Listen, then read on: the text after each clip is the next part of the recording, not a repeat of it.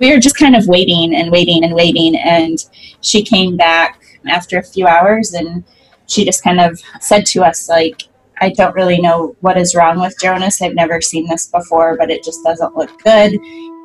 And in that moment, I felt like our life completely changed. No one can really explain the depths of a parent's love for their child. There's no book or movie that could ever capture it. This love comes with a mother and father's desire to give their child everything they can, and perhaps whatever it takes. But what if, as a parent, what they lack is something you absolutely can't give? How do you make your child see how incredible the world is?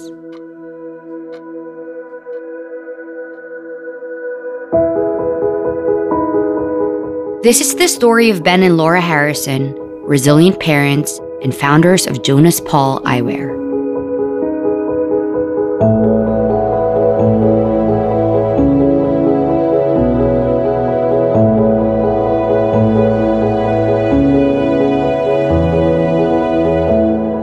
This is Camille. And this is Maverick. And this is Sincerely Human, a show about humans you should know and their stories of doing good in the modern age.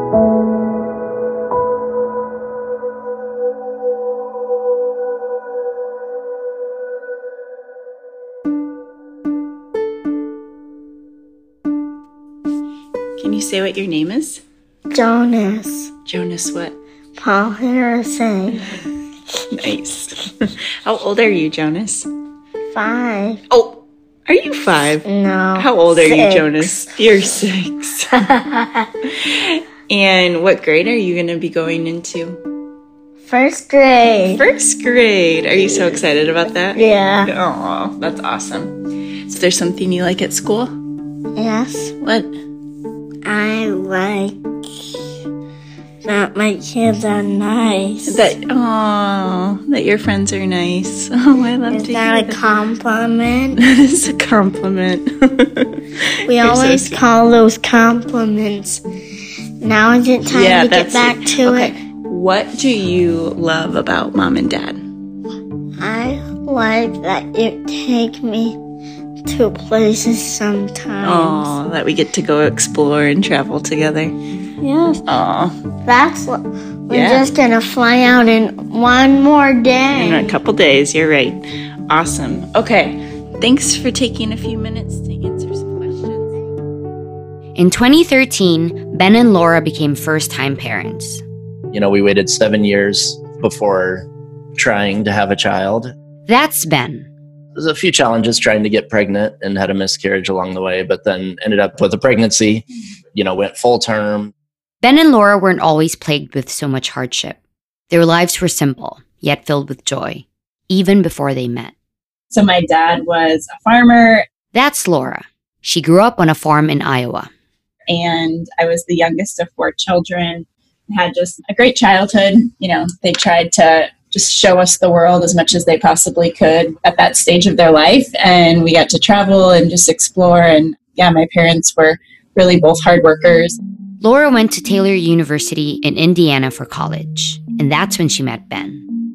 I like to tell this story because uh, we, so at the college we went to, we did a lot of these like group dates, like your wing of guys or wing of girls would all kind of do these safer group dates with, you know, and end up being like 60 plus people. So very safe group dates.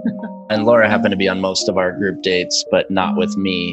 Always got invited by somebody else. So finally, my senior year, we ended up meeting at a, you know, late night intramural event kind of strategically by me kind of just walking over to her. And that time it stuck and you know, we started to kind of kindle our relationship there and then ended up kind of dating throughout the rest of college. Laura and Ben eventually moved to Grand Rapids, Michigan. It has a really unique feel to it because there are a lot of really big companies here and the families have been really generous with kind of building just like centers for art and entertainment and music so it has a really interesting feel for it where from a standpoint of like the creative side of things and the arts uh, it has much more opportunity than a city this size because it was kind of a city kind of built on philanthropy originally We always say it's like definitely the best state in the Midwest from just like uh, scenery Just the landscape and the and, yeah. landscape and, all the um, lakes and yeah, we're like 45 minutes or less to Lake Michigan, which is like the ocean without salt water and sharks. things that want to kill you. Yeah. so that's like amazing um, just to have beautiful beaches so close to a pretty decent sized city. When Ben and Laura started building their lives together, everything sort of seemed picturesque. You know, being young, newlyweds out of college, we had a lot of friends getting married and who didn't have, you know, as big a budget for weddings.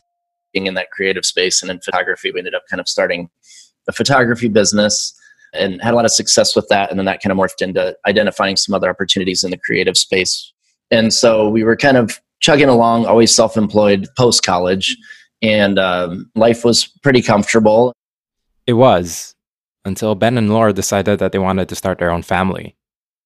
Right after Jonas was born, we kind of figured something wasn't quite right. But in those first few moments when I was laying on the emergency table having a C section, they brought him over to me after, you know, you hear those first cries and you're like, oh, okay, praise God, everything's good. And they brought him over. And the first thing I said to Ben was, does he have pupils?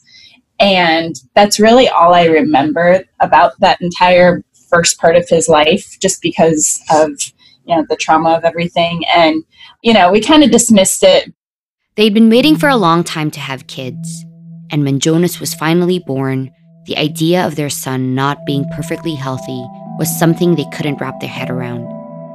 And then at his first kind of checkup, I guess you could say, where the doctor that was on call was making the rounds, she came in and kind of um, just examined him and said, Everything looks healthy on him, but his eyes just don't quite look right. I'm not really sure. And so she called in a pediatric ophthalmologist and then she came in later, the eye doctor did, and then took him away for a couple hour exam, which in those early days, you know, being far from your baby, especially for two to three hours, is just kind of crazy. Ben and Laura had nothing else to do but wait. And when the doctor came back, they received news that no parent would ever want to hear. Ben and Laura were told that their son was blind. What just happened, and how did everything go from having a perfectly healthy child to our life just literally flipped upside down? Jonas was born with a rare disorder called Peters anomaly.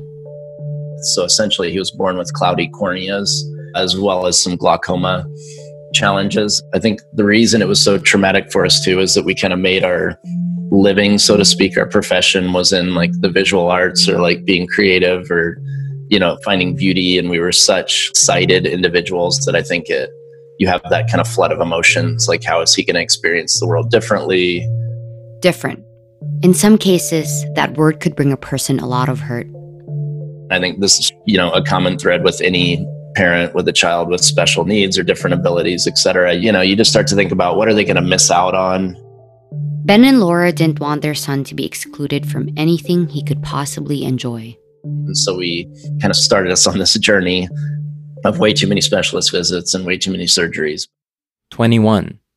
That's how many surgeries Jonas had to go through to get his vision to a functional level. We came to like a really serious moment where we were just like, we felt like we were missing out on just like getting to know Jonas and like experiencing him in his development path, even though it was different because he was behind on everything. And I think it, you know, we were so fixated on his eyes in that stage, they were just constantly shifting, just hunting for something.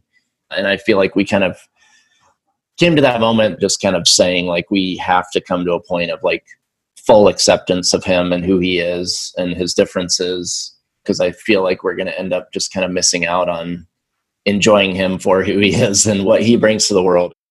But even with his sight restored, Jonas still needed to wear glasses. And I was like, well, if he's going to have glasses at a young age, you know, I want him to look like a little stud muffin and started looking at options and just felt like they were lacking. There were, you know, more the cartoon styles and more athletic styles, but nothing that was more on par with like what adults would wear, an adult aesthetic. And that's when Jonas Paul Eyewear was born. Their mission is to help kids feel confident and stylish with chic and affordable glasses. After he was born, we were thrown into this whole world of, you know, disability and like Ben said, kind of just how are things going to be different for Jonas and what is his life going to look like as, you know, at the time a blind person and how is he going to experience things. And I just felt like that was a huge motivator for us in getting this going and off the ground was just, you know, there's got to be other people. Maybe, yes, their story is not our story, but they might be feeling the same way that we're feeling as far as our child and what we want for them and just the best for that child. Jonas Paul Eyewear has been a thriving business for Ben and Laura. But beyond that, it also created an opportunity for their family to make an impact. With every pair of glasses sold, a portion of each sale prevents childhood blindness around the world. Early on in the business, we knew we wanted to have a social impact because, you know, being parents of a child born blind, though it was a really hard time, we felt fortunate that we had access to things, you know, to specialists, to medicine, etc., to be able to provide him with some level of sight and just couldn't imagine being in the developing world, a parent of a child who's going blind and literally not be able to do anything. Jonas Paul Eyewear partners closely with CBM, an international Christian development organization. CBM is committed to improving the quality of life of people with disabilities in the poorest communities of the world. So we built that into the model really early on, right out of the gate. So we we donate a portion of every sale to our partner CBM International, specifically earmarked more towards like childhood blindness prevention initiatives, be it vitamin A supplementation, to trachoma prevention, to river blindness prevention, to even just general antibiotics and then like hand washing, sanitation type of things that can also prevent various forms of blindness. Through their social mission, Jonas Paul Eyewear has impacted thousands of lives around the world. But what also motivates Ben and Laura are the stories they've heard from parents who have bought Jonas Paul glasses for their kids. Continuing to hear, you know, time and time again of, you know, my child was, you know, so scared to get their frames and wear glasses and go to the eye doctor, even though that they knew this was going to help them and benefit them, but you know had such you know just nervous feelings about it and. They get that home try-on kit from us, and then they get to try the frames on in their home and pick them out and just see their faces just light up. And then they get their actual prescription glasses and they put those on for the first time and are just like, no, I just feel good. And I feel excited to go into school. And I just think hearing those stories just never gets old. Today, Jonas is an older brother to his sister Sophie. And with his hip looking glasses, Jonas has actually become sort of a trendsetter in school, in more ways than one he's been learning Braille for the last few years just to have the skill. And it was really cool to hear his other little classmates in his kindergarten class talk about Braille and how they, you know, talk about it as a secret code. And they think it's so cool that Jonas is learning the secret code and they want to learn the secret code along with him. My kids are nice. Oh, your friends are nice. Oh, I love Is to that hear a compliment? That is a compliment. We You're so always sweet. call those compliments. nice.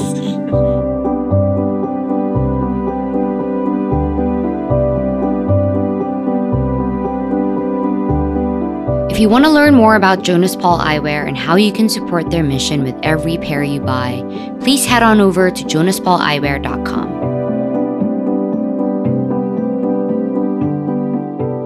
That's it, guys. If you like our podcast, please leave us a rating and review on Apple Podcasts.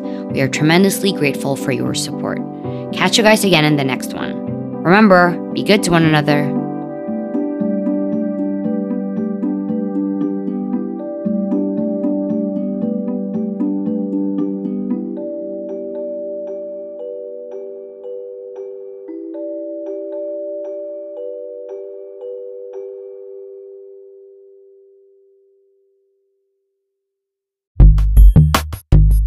This show is produced by Human Group Media, an award winning social good podcast company. Human Group Media works with thought leaders, brands, and organizations to inspire social change through the power of audio storytelling.